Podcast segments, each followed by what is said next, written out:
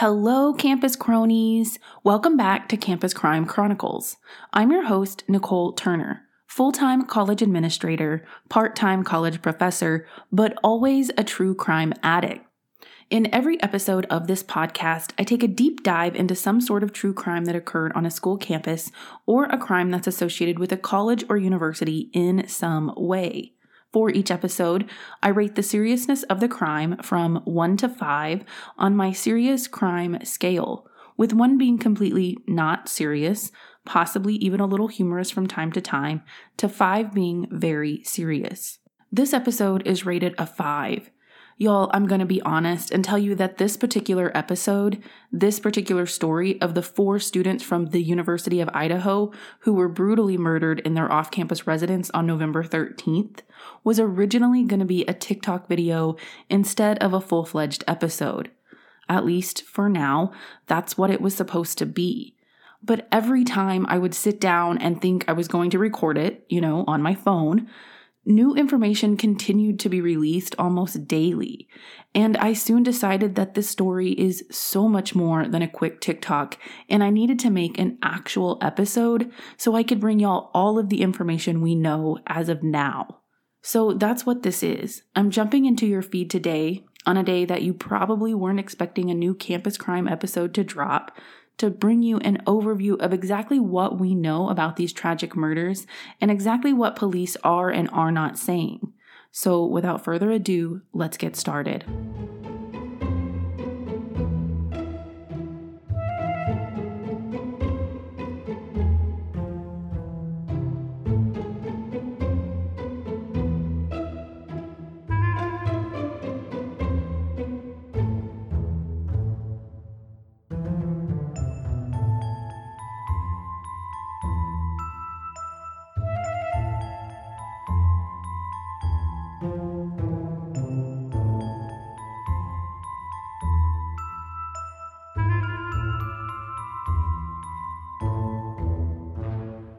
The community of Moscow, Idaho, a town of about 25,000 people, has now been mourning the deaths of four University of Idaho students for over three weeks, with very little answers to ease their minds. On November 13, 2022, the students were found stabbed to death in an off campus residence. According to CBS News, on Sunday, November 13th, police responded to a report of an unconscious person at around 11:58 a.m. When police arrived, they discovered four students had been brutally murdered, each one stabbed multiple times on the second and third floors of the home. Those students were 21 year olds Madison Mogen and Kaylee Goncalves, and 20 year olds Xana Kernodle and Xana's boyfriend, Ethan Chapin.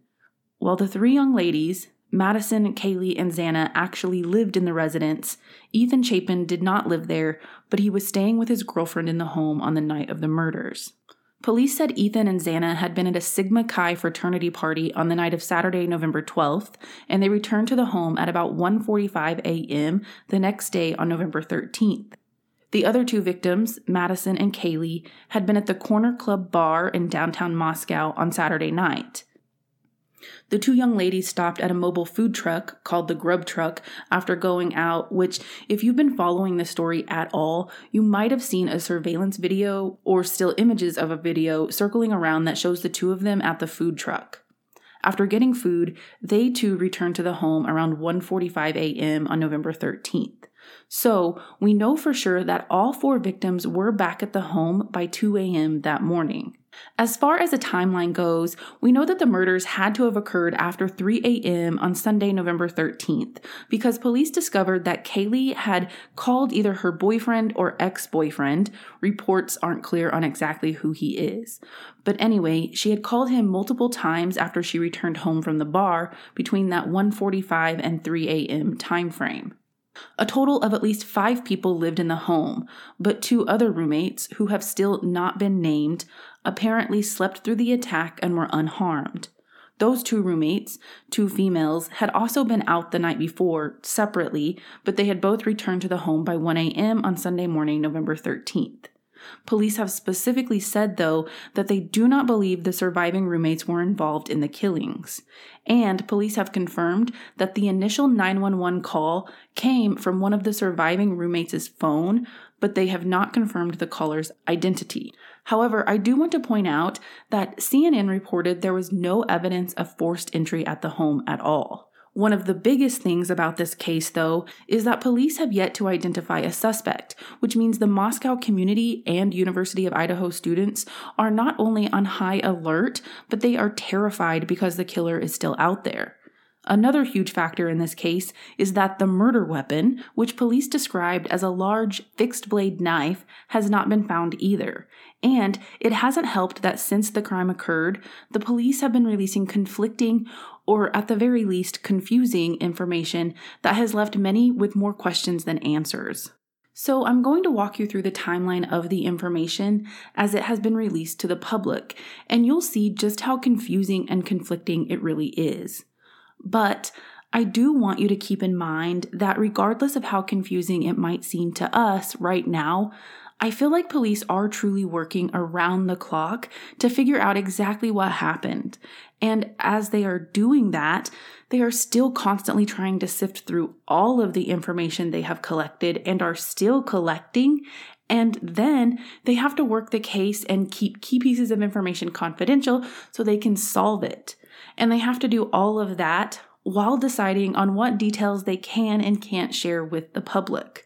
So, I say all that to actually say that right now, I can't even begin to fathom how much pressure they are under.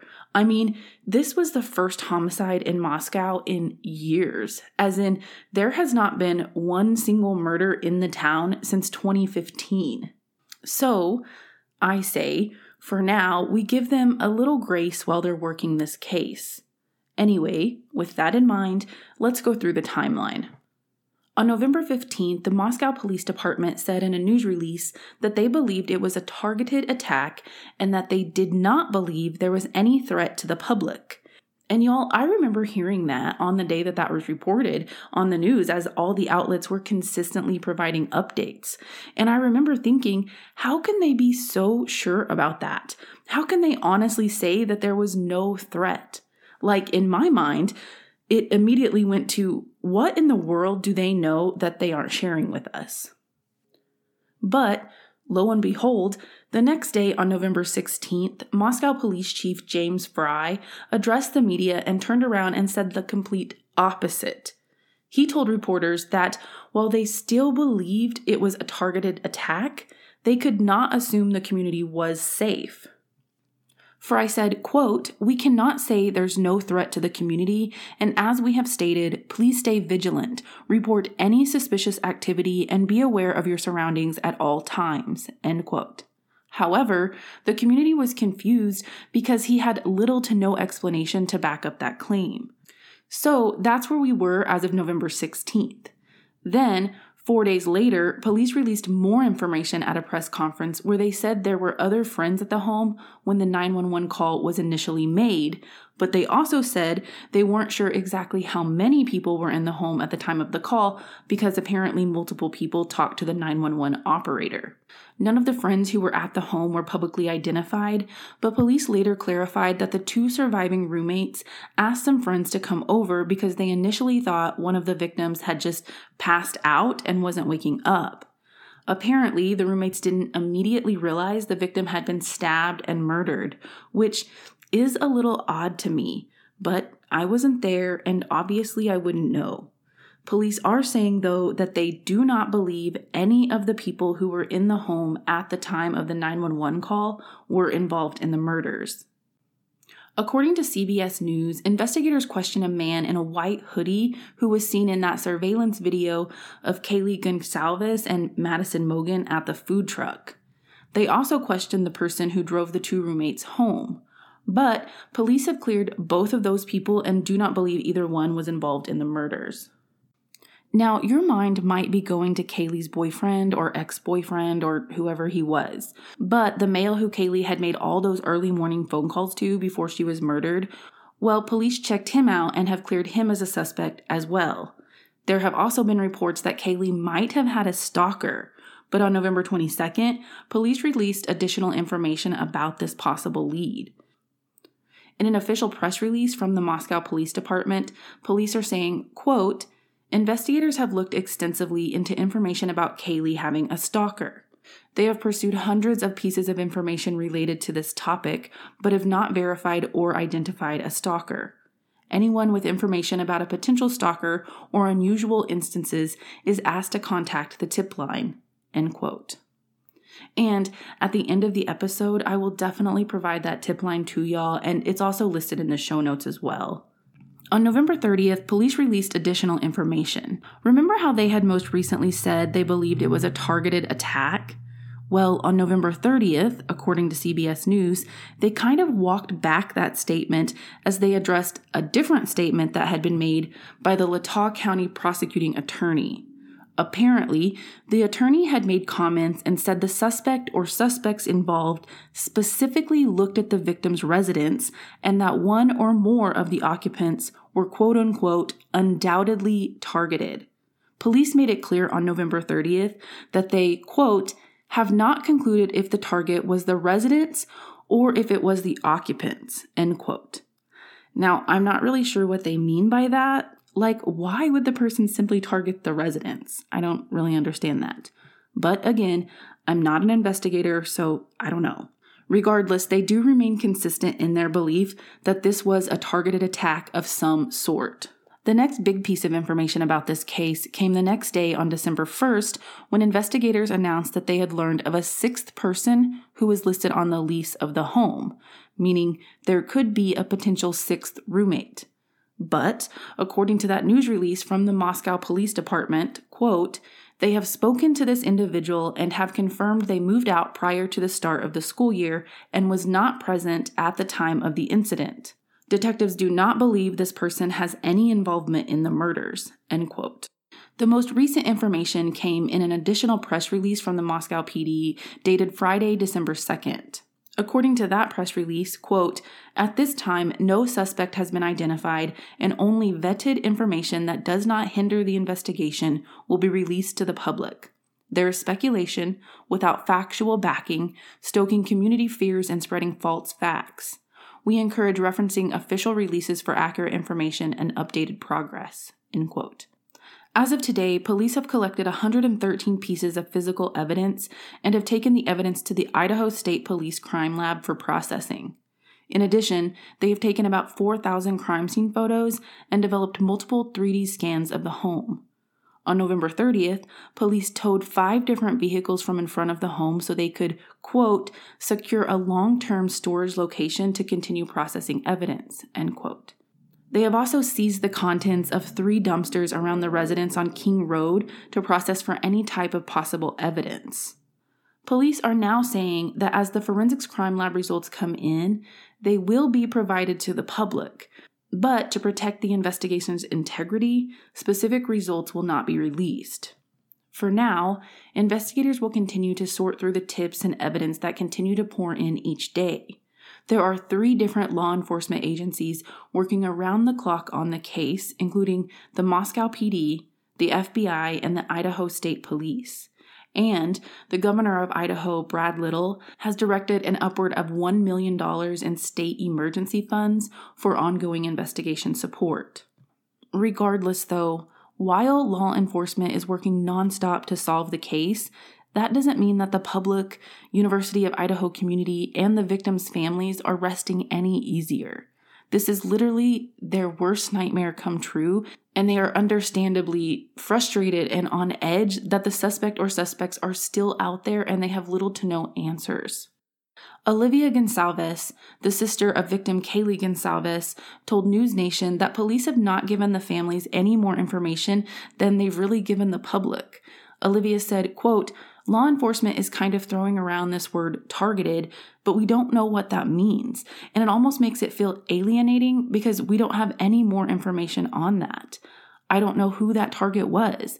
If it was one of them, if it was all of them, I just don't know. End quote.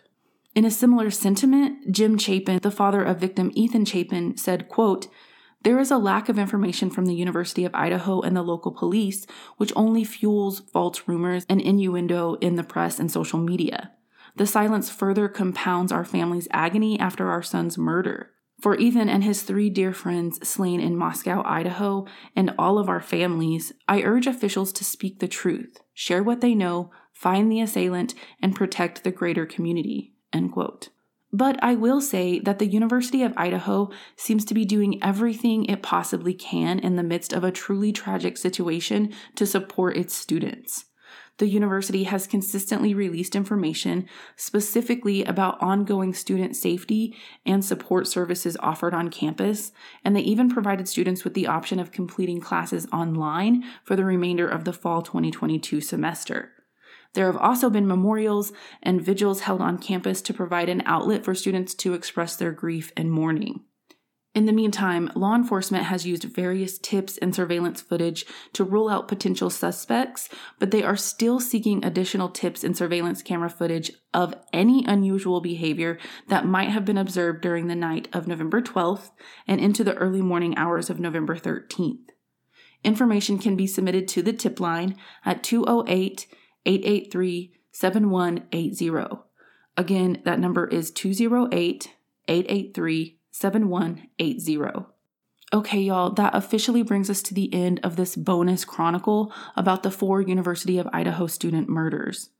As always, be sure to check out my social media where I always post photos associated with each case and episode.